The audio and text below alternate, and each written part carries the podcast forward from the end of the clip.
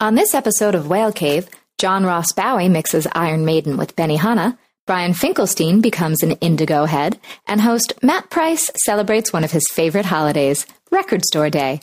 Whale Cave starts now.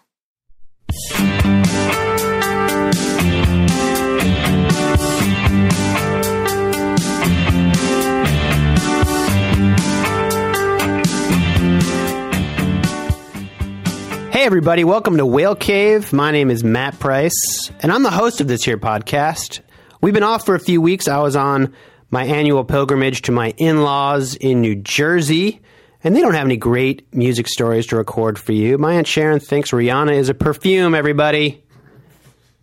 That would be a good name for a perfume, wouldn't it? Rihanna by Whale Cave. Uh, seriously, that would be. My, maybe my Aunt Sharon's right. Okay, but I'm back in LA, and um, thank you for listening. We have two great guests today who do have great music stories for you. Uh, John Ross Bowie, Brian Finkelstein, both here. Really excited to talk to them.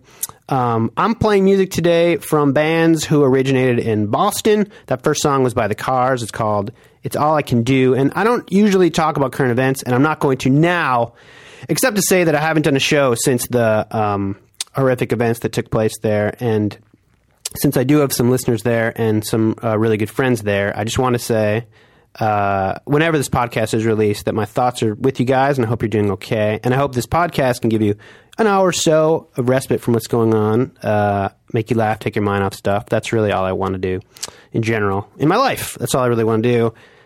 So that and uh, put out a perfume called Rihanna. Those are my goals.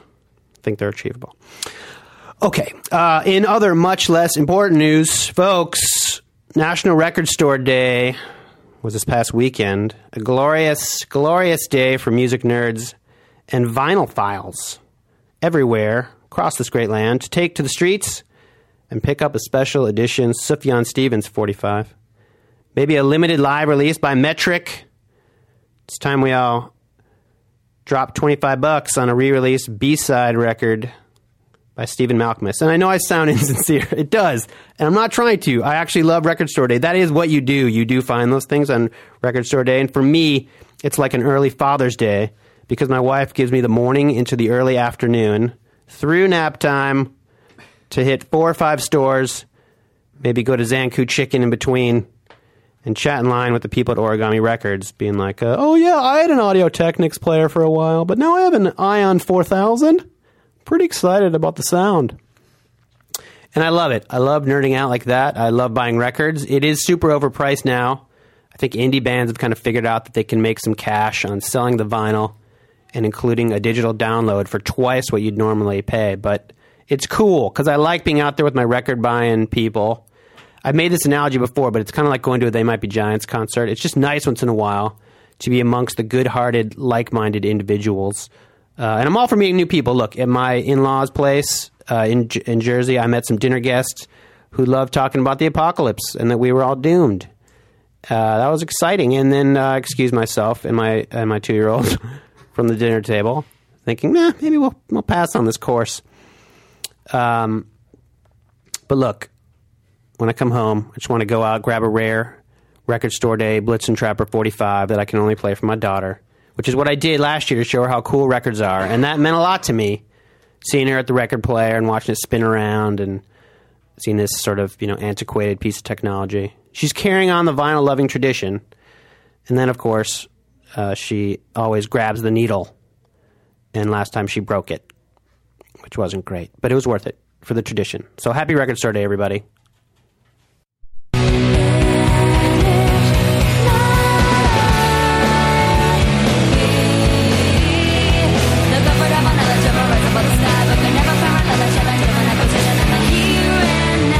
Oh, yeah.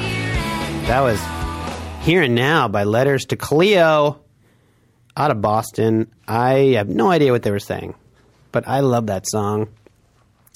Uh, okay, before I introduce my first guest, really quickly, if you like the podcast, please feel free to write a good review on iTunes or email me with any thoughts at matt at whalecave.com. And of course, follow me on Twitter at whalecave. I've noticed recently that I've been getting an occasional Twitter follower who who's like a very cute 23 year old ish woman who is really interested in whales.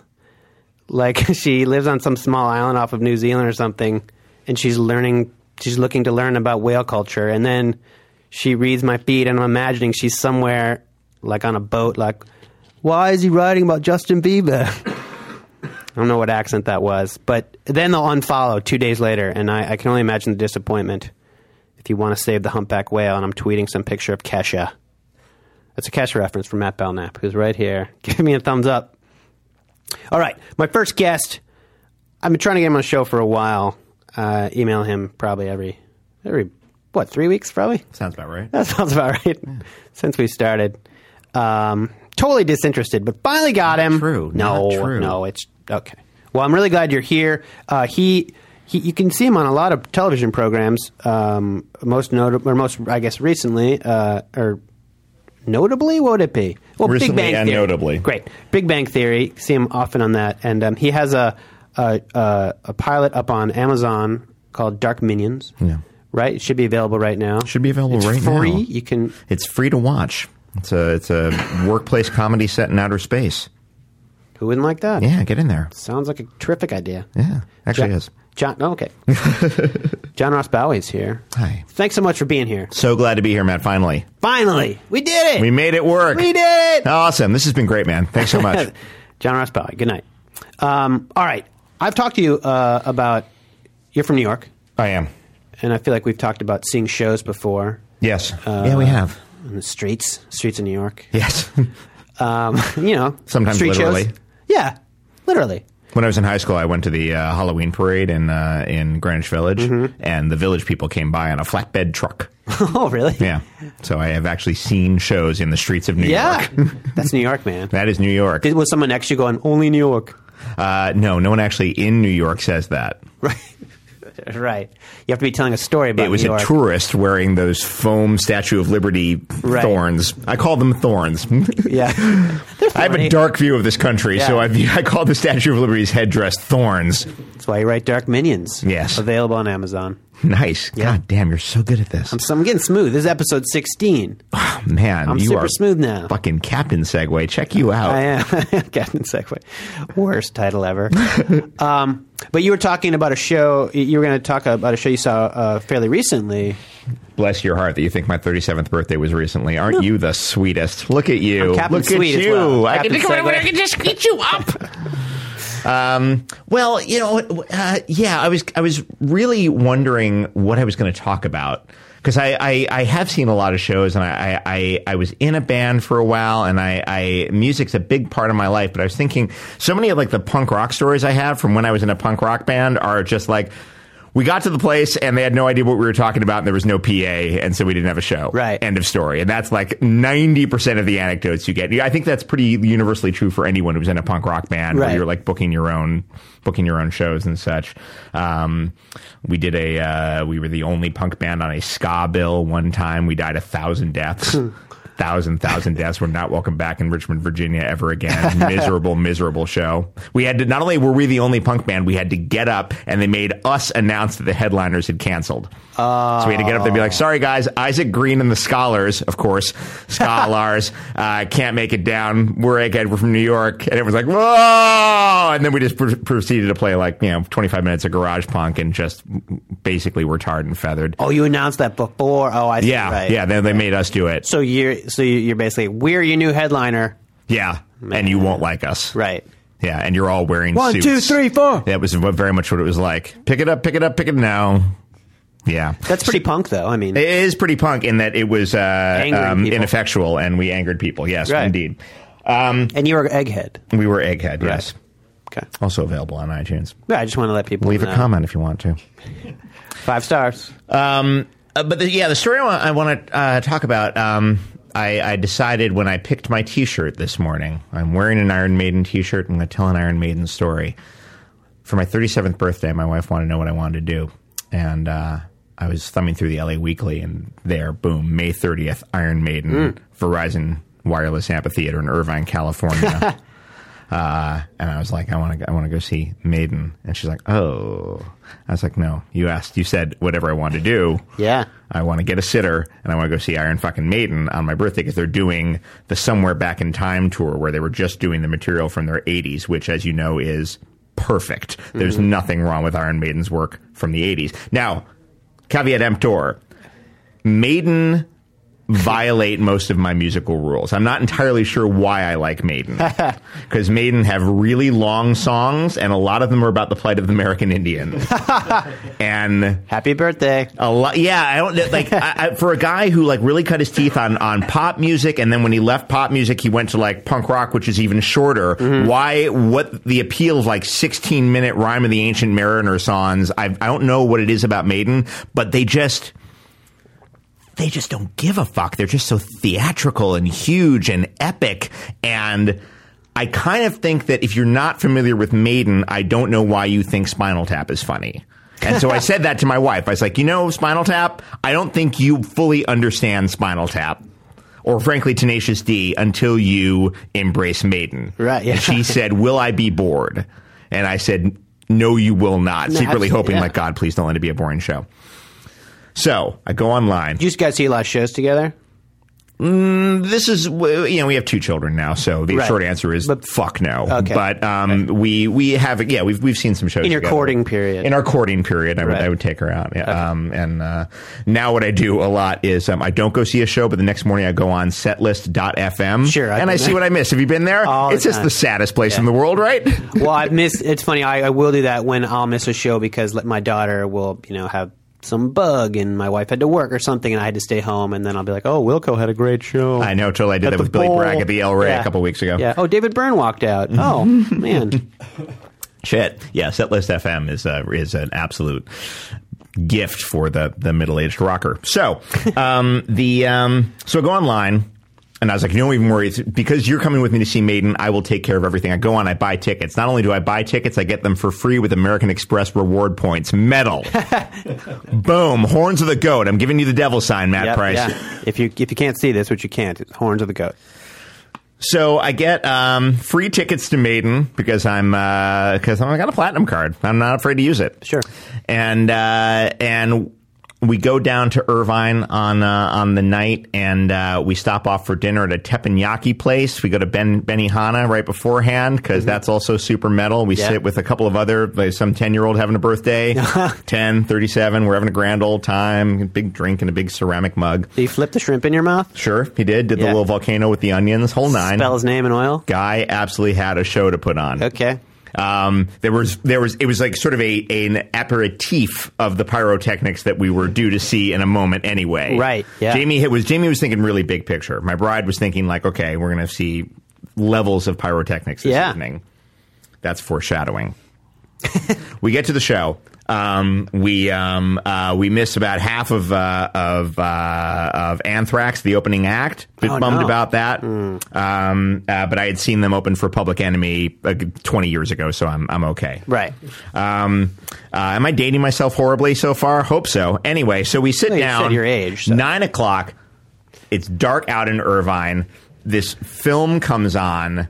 A, a, a maiden song starts playing, but they're not playing it. It just comes over the the uh, the loudspeakers, and then uh, and then a film of them on tour. Kind of like, and you know, the thing about Maiden is that their their singer Bruce Dickinson is a licensed pilot, and he flies the band around on his own jet. called uh, their their mascot, the guy with the skull on all of their album covers. That guy's name is Eddie, and the plane is called Ed Force One. There's a whole mythos around Maiden. They're fascinating. Wow. So they have this like basically travelogue of them on tour, making silly faces at the camera. They're all like sixty, um, and uh, and they're already sucking their own dicks before they've even gotten on stage. They're like, "We're awesome. You're lucky to be here. We're Maiden. How are you?" Um, and then um, a recorded uh, Winston Churchill speech comes on. and as that cuts out um, uh, Aces High, which is about World War II fighter aces, they start playing that, and they come, and the lights come up on stage, and there's sarcophagi on stage, but nobody comes out of them, which is a huge misstep, I think. Yeah, yeah. But that might be a nod and an acknowledgement to Spinal Tap that that doesn't always work. That if you have sarcophagi on stage, wow. sometimes they will malfunction. So best to just leave them as decoration and ignore their functionality. This is this is already a complicated show. This is complicated. many the, levels. The many stage lights have been up for about thirty seconds, and I'm way overthinking this. Yeah, whole right. Thing. I'm also pretty high. Um, the audience is fascinated. It's literally six to sixty. There's people who have brought their kids to see their first Maiden show. They've Really? got huge headphones on to block out the noise, but it's an outdoor arena, so it's not you know poundingly Okay. deafening. And then there's far far older people than I sitting around here. It is probably, I would have to say, it's the biggest age breadth I've ever seen at a show. Okay. Because Maiden's first record comes out in 80. Right. So that's 30 plus years these guys have been doing this particular thing that Yeah. they do. Yeah. Um, so uh, they come out, and sure enough, it's just hit, hit, hit, hit. And I, the thing about Maiden is that they're really for that era of, of British metal, which also birthed like Judas Priest and and Motorhead comes out of that era. They're really pretty hooky.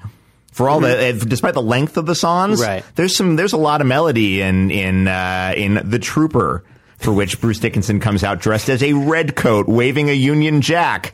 Glorious. Oh yes, there's r- frequent, frequent costume changes, frequent, frequent pyrotechnics. Um, uh, it's just. It, it's just, and Jamie's just sitting there like, wow, do they know how funny this is? And I was like, no, they don't. It's awesome. It's fucking Maiden. so they're, it- they're just phenomenal. And sure enough, they do all 16 minutes of the Rhyme of the Ancient Mariner, 16 minutes song, and I'm at the edge of my seat. I can't get enough of it. I am, however, sitting down, I should note. Um, suddenly there's a fire up in like the really cheap seats behind us on like the lawn seating you can get at the Verizon Wireless Amphitheater. They're starting to like set fire to posters and shit. And the fire is because of gravity and wind is literally starting to rain down on us. So there's explosions on stage, but those are contained. Right. This is not at all. Right. So Jamie's like, yeah, no, I, I'm enjoying myself, but there, there will be limits. So we, we, I, I get up and I'm like, well, I just, Here's the thing. At the end of the show, Eddie the mascot comes out on stage and he's a guy wearing like a 14 foot high costume. Jamie's staring at me dead eyed. But he comes out and they do the song that's actually called Iron Maiden. He comes out and kind of dances, dead eyed, nothing. Okay, fine. And then I add, you know, if we die here tonight, our daughter has like rock bragging rights for the rest of her life. she lost both her parents in a maiden show. Yeah. She absolutely will never pay for a drink again in her life. How'd that go? It, we left. Yeah. Um, and as we were leaving, they started a bucket brigade because apparently the Irvine is in Deadwood and they didn't have any actual like fire safety things. So there's literally a bucket brigade coming up to put out the fire that's on the lawn behind us. we uh, we we head out. It's the only place, only uh, event, music, sports, or otherwise I've ever seen where there is a uh, a massive line for the men's bathroom and not really much of a line at all for the women's bathroom. Very telling, I thought. Sure. Um, the ratio, though, is probably pretty high. Uh, uh, yeah. Yeah. And, uh, uh, and we, uh, got back in our car heading, we missed the encore where they always do Hallowed Be Thy Name, which is about a guy waiting for the gallows. Pardo knows it. Pardo's a big fan of that song. He knows what I'm talking about. Were he here? Um, and, uh, uh, and we, we get into the car having escaped to our minds barely with our lives. And I said, Jamie, were you bored? Exactly. yeah. And she said no. Wow. That's Iron Maiden for my 37th birthday. a great, a great birthday present, I would say. oh, it was terrific. Here's where you should start with. There actually is a compilation called Somewhere Back in Time that will give you like the really choice stuff you need. Bruce Dickinson singing in the band from like 80 to 90 or so. And it's just hit after hit. And go, at the very least, go on iTunes and listen to it, dear listener. And just taste If you are not familiar with Iron Maiden, Yeah. And try, uh, and if you're not into like the really bombastic lawn metal, there's a song called Can I Play with Madness, which is three and a half minutes. It's basically a power pop song. It just sounds like a really hard, cheap trick number.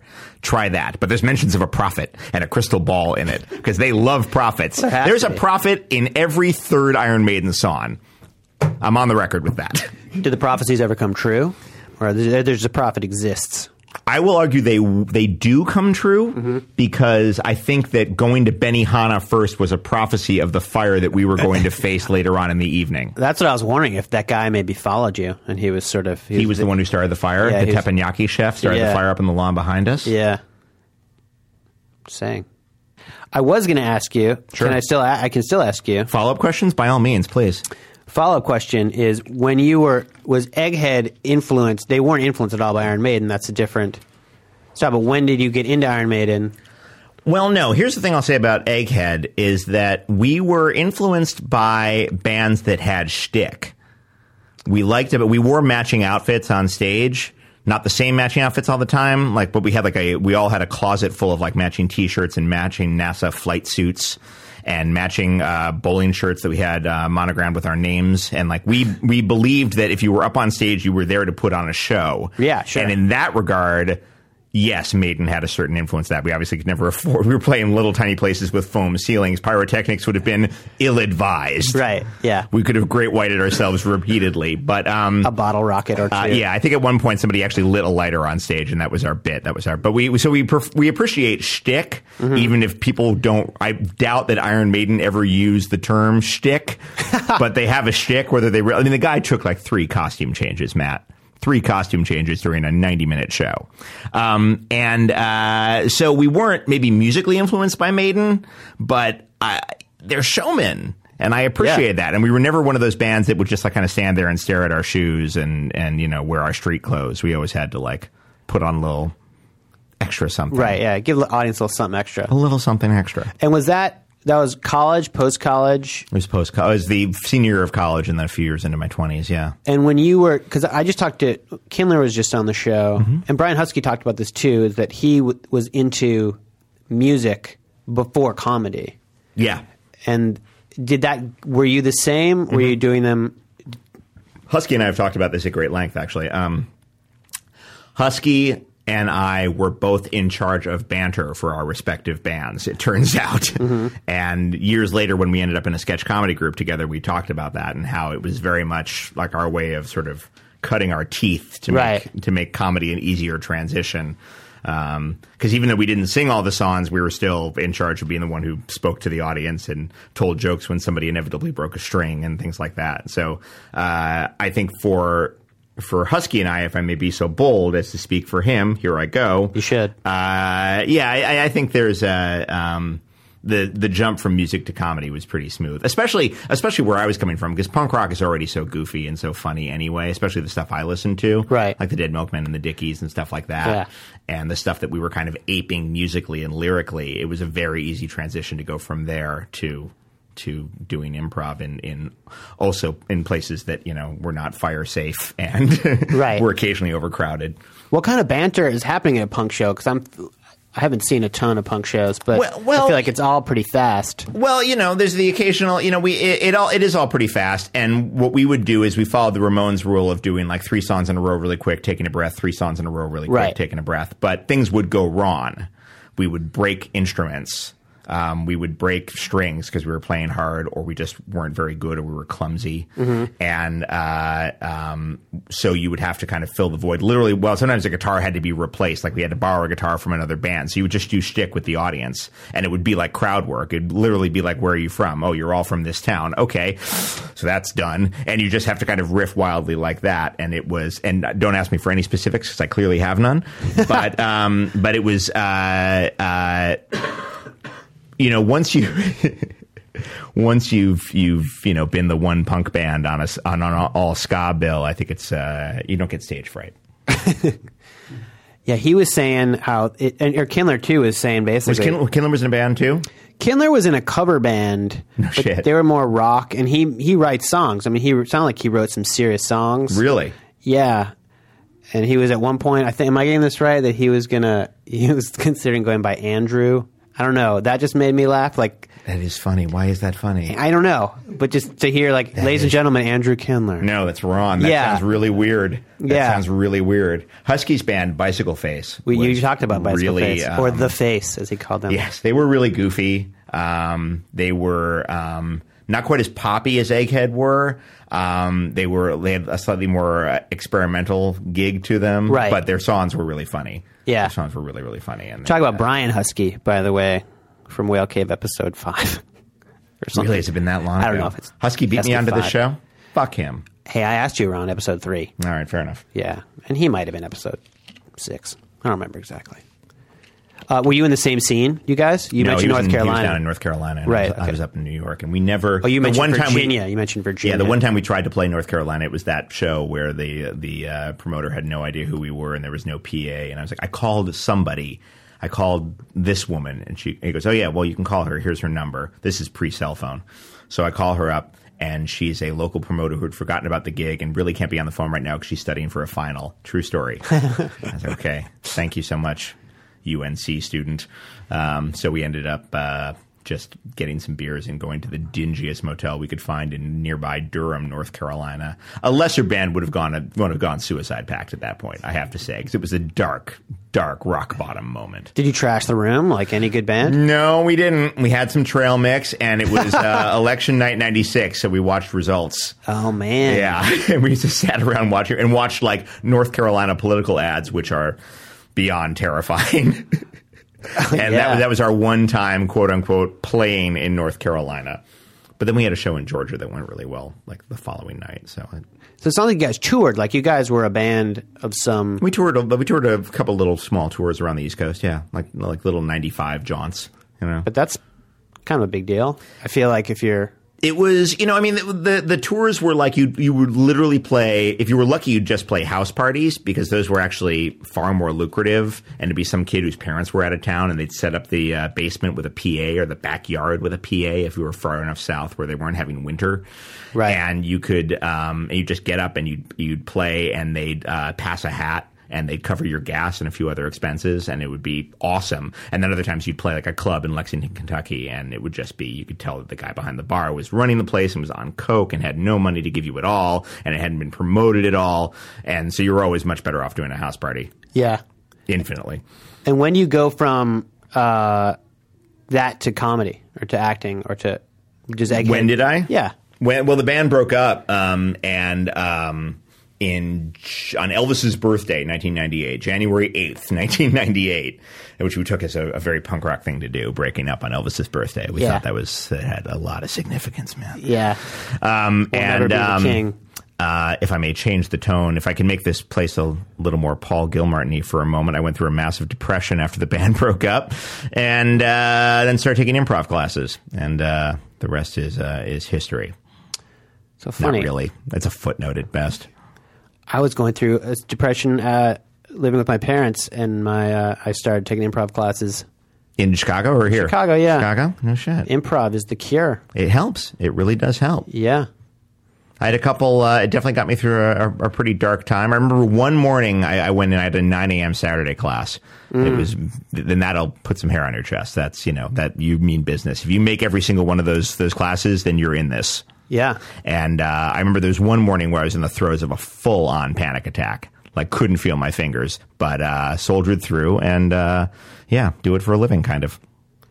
And now here you are Here I am doing a podcast. doing a podcast and a pilot for Amazon. Yeah, can't complain. It's all happening, man. It's all fucking all happening. happening. Fucking maiden. I'm really glad you fucking Maiden. I'm really glad you could be here. We we connected. We Yeah, I'm glad it. this worked out, man. Thanks so much for having us. I love the show. Oh, thank thank you for saying that. Uh, I think I said thanks for having us because I use the regal we. thanks for having us, uh, John Ross Bowie. Everybody, I'm pointing to him. Horns of the goat. Horns of the goat.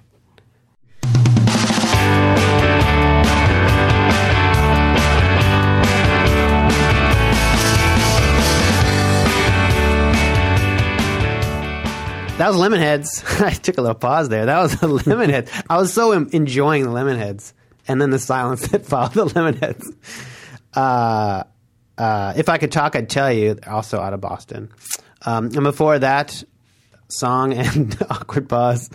Uh, John Ross Bowie with his Tales of Iron Maiden and Benihana, two things that always go together in my mind. I was trying to think of what I did for my 37th birthday. I think, I think I was also in New Jersey uh, at my in-laws, and I think my wife, if I if I'm remembering correctly, my uh, my wife got me a massage at a at a, a Manalapan, like a Central Jersey massage parlor, and I'm kind of a germaphobe, and I was a little dubious about the massage room. And then I was like, you know what, relax, dude. That's what a massage is. Just chill out, like relax. And then I, I caught a cold, and I'm pretty sure that's why. Pretty sure it was a filthy massage room in Manalapan. But my wife is doing an awesome thing. I love my wife. Don't know. Don't mean to disrespect my wife. God sakes. Okay. Uh, John Ross Bowie. Yeah, you can see him on. Uh, oh, also get his thing on Amazon. That thing, Dark Minions. Dark Minions. He's really funny. Um, okay, another very funny gentleman here. Uh, I met him at UCB. He did my show a couple times. He's an amazing storyteller. He hosts The Moth, which is a, a one I think probably the best storytelling show in the in, in the in the world. I was going to say, but definitely uh, in the in LA. Um, he hosts it all the time, performs in it, yeah, and there's a new solo show coming out at UCB on May 30th called Everything Is Everything. Brian Finkelstein, thanks for being here. Oh, sure. Thank you. Um, you, I was saying we met at UCB and you you had a, a, an amazing show, Thanks. and uh, I wanted you to come on this show and, and regale us. Thanks. I listened to some of this show. Uh, it was weird. Uh, I went to the website and it was littered with a couple of ex bosses and a couple of ex girlfriends, and it got very uh, emotional for me, and I had to stop listening for a while to your Wait, podcast. wait, wait a minute. Wait. a minute. I'm not going to give you specifics. If The stories were littered. there was a couple of uh, stories told by ex bosses, people I've worked for, oh, and then okay. a couple of uh, uh, stories told by ex girlfriends. Oh man, Yeah, it was very weird. that is very weird. Yeah. I'm sorry you had to stop. I'm sorry that it gave you that experience. No, it was. It's fine. I mean, I'm used to that experience on a, on a daily basis. Of, That was my goal when I started the podcast. I was like, I want to get a lot of people that Brian worked for. well, mission accomplished. Congratulations. Yeah, awesome. Well, I can stop doing it. All right. I'm done. See you later. Um, you had uh, a couple of stories you were you were thinking about telling. yeah, I was thinking about music. I I just listened, you know, uh, to John's story about being in a band. I've never been in a band. I don't have any like playing music. I, I am horrible. I find it horrifying the idea of singing or doing any music whatsoever. Um, one of your guests, uh, Kit Pongetti, um, Yes. she has a birthday party thing where she gathers musician friends and uh, and then they come and they they sit in a recording uh, like a, a rehearsal place and form bands and they all sing songs from the year she was born in. I did that one year and I sang uh, American Woman with like really good drummer and guitar and I've never I mean it felt really cool just to be on a stage and then you go to a bar and we played at the Silver Lake Lounge or something and there's an audience and I sang that song and it was horrifying. Horrifying. You mean the song itself was horrifying, or your the idea of singing into a microphone in front of musician people uh, in a bar was just like I, I mean i was sweating. I, I really thought i was going to pass. It was the most horrifying show i've ever done. There was like six people there but i, I thought it was like skydiving. I was petrified. Right? Um, That she, I know about that party. I, um, I think that's the best party idea. it's it's really fun except for if you're on stage singing and you're uncomfortable You're right. If you hate doing it, it's a horrible idea. um, but it's fun. So I don't have any of those stories. But I was going to say, I uh, a weird story is uh, years ago when I moved. I lived in San Diego. I moved in, from New York because I I don't know why I moved to a horrible place like San Diego. But I was living there and I was going to college, and I lived with this guy Luis. Uh, who was this really good-looking dude, and this guy John, and he they were, they were both doctors, and they were, and Luis was also a model, also owned a construction company in Spain from his father. Like he was, and I lived with these guys. I mean, he was like the part. It was very intimidating because they were better versions of men than I was or am uh, still, and they. But they they you were super into music and quadrophenia, and you know I'd gone through like the normal phases of music. I think that people my age go through. Like I was at that time, I was very into the Smiths and mm-hmm. all that sort of stuff, and I'd you know gone into classical rock and Dylan and all that stuff when I was younger, and then Billy Joel because I was from New York, and then uh, and then the, the mod thing, and then that sort of led to the Smiths and all that sort of uh, cool stuff.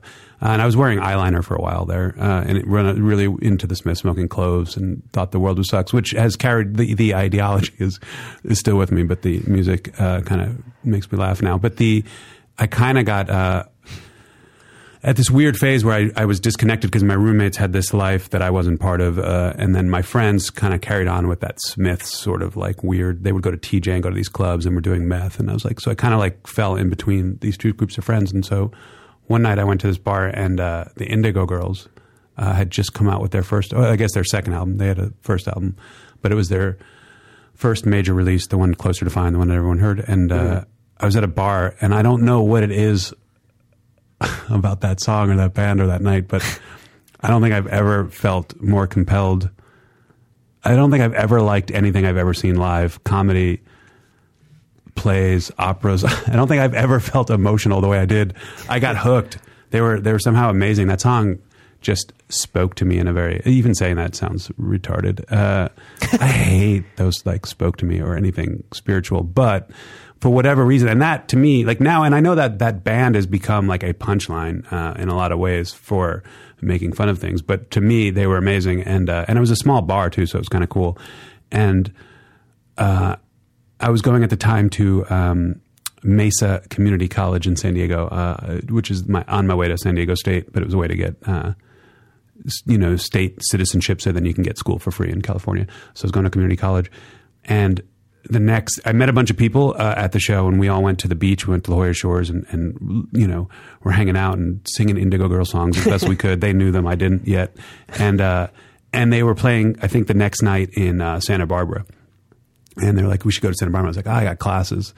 and uh, they're like, "Come on, man, let's go see him." And so started uh, about six months of me traveling around California like a deadhead, but for the Indigo Girls. What? Uh, very strangely, and they were. It was a small band, so it was like us and then the Indigo Girls. Like, and I never met them, uh, but I would follow them around and see these concerts, and I was so into it. It was so. It was such like an amazing, and I. I think the whole idea that they're now kind of like known like it, you say indigo, girls, and then the next thing is like it's very much about their sexuality or them being lesbians, which is weird because who gives a shit? But also that's not in their music, or I didn't know that. And it just went on for a while until eventually I found myself at a show in San Francisco, uh, which was a bigger show, and there was I clearly was the only like straight guy at the show. Uh, oh, not the only, but very much in a sea of women making out when it sort of occurred to me that this culture had sort of formed around them. And then I felt like ridiculous. I still love the music, but I felt ridiculous. Like I had intruded because, you know, you have that, Right. that like, you know, white straight male guilt that we all have. So I was like, oh man, I'm, I shouldn't be here. These guys, I'm not, I'm not allowed to be here. I'm, Right. I'm intruding on some sort of uh, cultural right that they have. So I left uh, the Indigo Girls. Um, but then a couple things happened. Years later, uh, I was living in New York and I knew this guy, Mark Sam Rosenthal, uh, who's an improviser. And uh, we were on this horrible improv team and we, hate, we hated it because the people on the team were idiots and young and we were older. And uh, we would take the train back to Williamsburg. We were both living in Williamsburg, and somehow we just started like on the train one day. He was he had his headset on and started singing an Indigo Girl, and I started singing, and we both sort of realized. And then we did uh, the weirdest show I've ever done in my life, where um, I can't remember the name of the venue, but Mr. Big, whatever that guy's name is, Chris Noth from uh, Sex City owned this place. I forget what the name was called, but it was a cool kind of music venue. And uh, we, I had a friend who worked there, so we we booked it for a night. And me and Mark decided we were going to do uh, an Indigo Girl cover band in drag. Uh, and so we did. We rehearsed this for like two months and learned songs and guitars. And I, I can't play music, um, but we so we had a backup band playing music, and we had like toy guitars, and then we just sang. Uh, and we had for some reason we had a guy who was a blue man come in full blue man outfit playing drums for Galileo, and then we we rented and this venue the week before like to give you an, I can't I can't, for some reason I cannot remember the name but the week before uh, David Bowie had played there. Like that's the kind of size of the venue. So we did it and there was a couple hundred people there uh, who came to see this Indigo Girl cover show including my mother who really thought I had lost my mind one of the things we we railed against it was called the Indigo Girls versus George Bush uh, and it was all we would do these political rants in between about George Bush I'd like to say, you know, you hear that and I'm like, ah, I was 18, 19 to be that like stupid. Uh, I think I was 30 something. Um, no, I like 31, 32. So at one point we were supposed to do this fake cocaine bit. Uh, and Mark had started doing real coke. he did coke uh, during the show. Uh, it, it was a, li- the show was ridiculous. my mom thought I had fucking lost my mind. Um, so that's my obsession with the Indigo Girls. And then years later, uh, I started working at this place, Kiehl's, uh, which is a skincare store, and uh, I worked there for a while. And one of Amy from the Indigo Girls came into the store, and I uh, I helped her. and I, I, you know, at that store, I'd helped uh, lots. I've I, Bill Clinton came in there. I mean, there was a lot of like notable people, but for some reason, uh, Amy from the Indigo Girls freaked me out, and I got super nervous. And then I became friends with her, uh, and I never could tell her that I had followed them around when I was younger, or that I had done this show and that I was obsessed with them. And I kind of played it off like I didn't really know who they were, but the store wanted us to give them free products. So, uh, and she invited. They did a show at Radio City, and I, you know, went there and hung out with them backstage and stuff. And and to this day, I've never told her that I I always like. Oh, I really like. Like she thinks I don't know the songs, and I'm like, I know every fucking word to Yeah. every one of those songs. Still, You never met them, so when when we were touring, no. I mean, I would they were sometimes they were at the uh, bar afterwards, but I never talked to them. Wow, and you just never had the. Is that just out of your own? Uh, is that your personality? Like you just don't want to sort of break that wall, or, or Yeah, I feel that way still. Like where if uh, I meet people, you know, who are doing their thing, I don't want to like bother them. I don't want to like, Right. You know, I don't want to. I mean, if it's somebody I admire now, I think I and it's in the same venue, or if I'm, I Sure. feel a little more comfortable talking to people because I feel. But I mean, I was just a fan at a music show. It Yeah. felt- yeah. I know after a few times of you know seeing her up and down the coast. No, because they didn't. They would. There was only a few shows where they'd be at the bar, and they, They would kind hang of. out. There was like, yeah, there was like a separate cliques. There was like uh, cliques within the Indigo Girl touring group. I don't like What, this story. like- I want to erase this. I don't. I don't like that. I just. I You don't f- like it? I feel this uh, I love it. shame. No, why? I don't know. oh, yeah, this is it's amazing. It's, uh, um, so that's my Indigo Girl story. Um, that's great. I want to know about the clicks. There were there was a lot of clicks. It was all women. I guess that's what I thought. I thought I had found like this like cool hot. There's a lot of really pretty like Sure. and uh, you know, and I think that was part of the awareness of like, oh, they don't like me at all. They like Right. each other. It was the beginning of Lilith Fair in a sense. It was. I was there at the beginning. You were at the dawn of Lilith Fair. That was Sarah. I don't think the Indigo Girls ever played Lilith Fair. I think they did. did Did they? they? They might have. They Belknap. probably. Yeah. Matt Belknap always checks one fact Nice. at least per show. Um, that's incredible. That is not where I thought that was going. Yeah. You really, you don't, it, that story, you don't, you don't, that doesn't make you feel good. No, it, it does. It just it seems so weird to me that that ha- like, I mean, I, it's like a funny story. Like I get why it's a funny story, but it's like I also quit. You know, I mean, I quit going to college. You know, it's funny. I didn't put that together in the story. As you were telling it, I was so on this journey with you of like, you know what? I This lo- sounds like fun. I'm going to go. During that I guess period, I never thought you quit college. No, I quit college, and I, my apartment. Uh, my friend, uh, this guy Pags, uh, was supposed to move my stuff out of my apartment, and he didn't. And I lost uh, some of my stuff, including like my high school yearbook uh, and some some like sentimental pictures and stuff. All that, that trip cost me. Matt. Sure. Your friendship with Luis, how did that? I don't know. I never heard from him except Right. somewhere I did something like that. He saw some show, and then he contacted my dad, and, and I never heard from him. He's. I, I expect him to show up on Facebook someday, but I have yet to hear from him. I guess I was looking at the just the glee and seeing closer to fine, city after city, It was pretty amazing. not the dark side. that music was pretty good. Then they got they went through a very weird phase where they uh, started doing a lot of songs about like uh, dead suicidal female authors and Native American culture, and it kind of got really boring and self indulgent. But I yeah, I only know that I literally I know their two songs, like Closer to Fine and Galileo, which I assume were the big hits of that six month tour. yeah, Galileo was way later. Oh, it was. Matt, come That's on. not the same album? Everyone knows that. Galileo was like That wasn't five that albums album? later. No. What's oh Land of Canaan. Uh, they had a song with Michael Stipe called uh, Prince of Darkness mm, no because they were from Georgia, where REM. That's okay wow. Well, I I'm glad you shared it. do a lot of people come on this and talk about the Indigo Girls? I, I usually get one Indigo sh- sto- girl story per show. I figured. yeah. I figured I just saw Bowie talk about Iron Maiden. I would try to like you know go to the opposite end of the spectrum. Oh, I thought you were going to say cover all the I bands Yes, because that's pretty much it. INXS. Oh yeah, you're right. There is another. You're right. There is totally another. You're also gonna you you you said you didn't meet them, but you said you were t- gonna maybe talk about someone you did meet. Oh yeah, I was going to talk about uh, the class. Well, But you don't have to if you don't want to. No, no. If that story no, I think you, because I like this story because I feel like uh, I want you to feel good here. I don't. Oh, want I feel I don't good. Want you to leave no, I, like, the shame I came in with, I'm going to leave with it too. The uh, oh, great. the um, You should start doing improv. Apparently, that makes you feel better. I almost just started quoting an Indigo Girl song to uh, to to talk about shame, but I've decided that that's uh, I've I've I've done enough of that. The uh, this because I feel like I hear a lot of these stories about bands about people who meet bands or meet their idols and they're they're assholes and I, and I have met some of those. I did meet Lou Reed once, who was a complete asshole, but I love like that's who he's supposed to be, Right. And uh, um, he actually told I, I told him that I had met him once before. When I met him, he's like, "Yeah, I don't give a shit." Like he was a complete asshole to me, but I, I love that, and I will continue to love Lou Reed. But he, but uh, He's the anti-Indigo Girl, he is the anti Indigo Girl. except they Um, both are very sincere.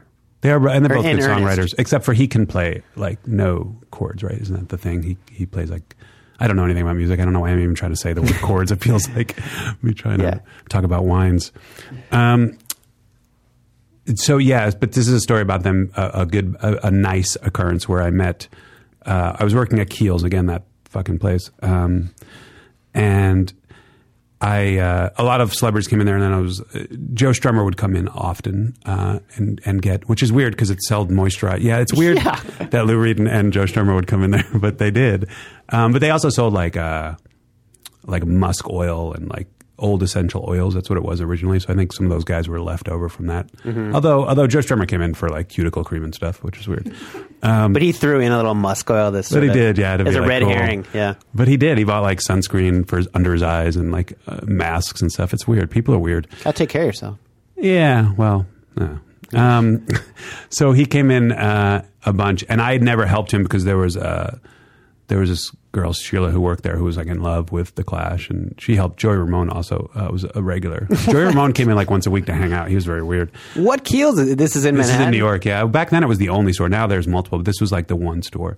Wow. Um, and so, uh, but I had met Joe Strummer a bunch because through her, and and then one night I went to this uh, cafe in New York, uh, three of three of Hearts or three of I don't even know what it was called, but it was like an Italian restaurant in the East Village. Oh, three of cups. Three of Cups. That's Yeah. it. Yeah. And I went there on a blind date with this girl that I had met um, uh, through a friend, and we were having dinner. I'm gonna have her on the show, by the way. The girl. Um, uh, If you dated her, I'm gonna have her. Probably. Jesus, I, there's, there's. Uh, I won't I will but- talk later. Um, the. Uh, so I'm on this blind date, and she's horrible. She was like a horrible, horrible, horrible person who said like uh, racist things and super like just super politically against uh, readers. You know what I mean? She was just stupid, and uh, she.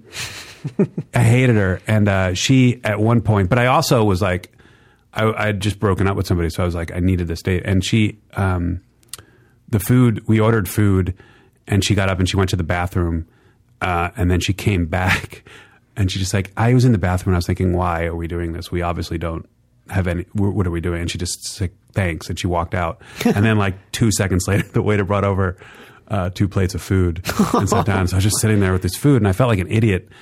Uh, and um, and then as that happened, uh, Joe Strummer and like a bunch of dudes, like rocker looking dudes, and his wife who had met come in, and this guy Bob, I, I always say his name wrong. Guerin is that his name? The photographer who took that uh, picture of John Lennon with the peace sign outside the Statue of Liberty, like one of those classic rock photographer guys. Uh, and they all came in and they all sat down and like I smiled and nodded at them uh, awkwardly, and they sat in the corner. And then I could see. Uh, Joe Strummer's wife uh, look at me like just like I had two plates of food, and, and she's like, you know, they assumed somebody was going to be there, but this went on for a while, and I didn't I didn't know what to do. I felt like if I leave, I mean, I have to pay. It was really awkward, and so I ate my food. Also, because I'm cheap, and it was pasta, and you know what I mean. You can't put pasta in front of me. So then I, uh, that was delicious, and so I ate like my spaghetti bolognese or whatever, and uh, and then just like got really sad and almost started crying. Like I was just sitting like, what am I doing with my life? I'm in a restaurant eating by myself. Like this is like a Cathy cartoon, but I'm like a 35 year old dude. Like what, this is not right. And uh, and I started to get up to leave, and uh, Joe Strummer came over and said, uh, "Hey." What's you know everything okay? Because clearly I was upset. I was like, no, I, I just I think I just got kind of stood up. She came, but then she left in the middle of the date. He's like, oh, dude, that sucks. Um, he's like, well, why don't you join us? Uh, and Wow. I and I sat down at their table, and we it was like nine or ten, and we ended up staying there till like four in the morning. I got so drunk and just had like we smoked in the restaurant. And it was it was it was the best. It was like a super fun night. Did you was bring over the pasta?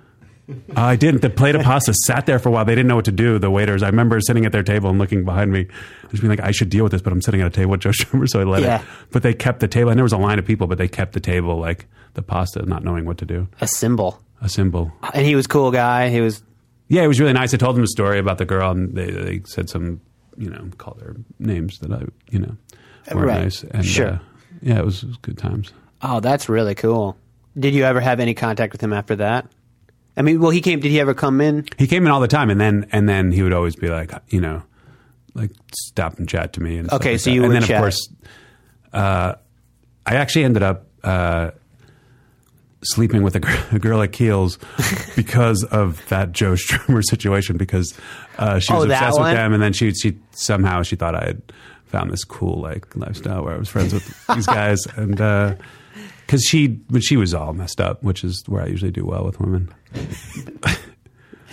But since your status shifted, I really should have mapped out a story and had some coffee like John Bauer. Um, no, this is it's great. I want to have her on the show too. my status did shift. yes, Oh, That's amazing. I was also the only straight dude that worked at Kiehl's when I worked there, so it was like always, you know what I mean? Like I was, I was the when they were heartbroken or something bad had happened in their life, I was the only guy there that they could, Right. you know. Seems like the theme of your tales t- today has been surrounding yourself in situations with women. Yeah, I like to punish myself uh, for the Mad Men era of, uh, of of white straight men, and so I make myself the minority to repent. Lesbians and lotions can be your next show. Perhaps. I don't like the way I just used the word minorities. That made me feel like a racist. Shame is the theme for me. Um, thank you very much. Really, Yeah, really. that's that's okay. Uh, thank you. I love those stories. Those are great. Uh, folks, this has been an educational whale cave that we've had. haven't had one in a little while. I'm really glad uh, we did this. I want to thank John Ross Bowie, Brian Finkelstein, and Matt Belknap, who did confirm Indigo Girls played every little thing. All right. Um, this is Little Secrets by Passion Pit, another band from Boston. There are many more bands from that great city, uh, which I really, really hope is doing okay. Uh, thanks so much for listening, everybody, and I'll talk to you next time.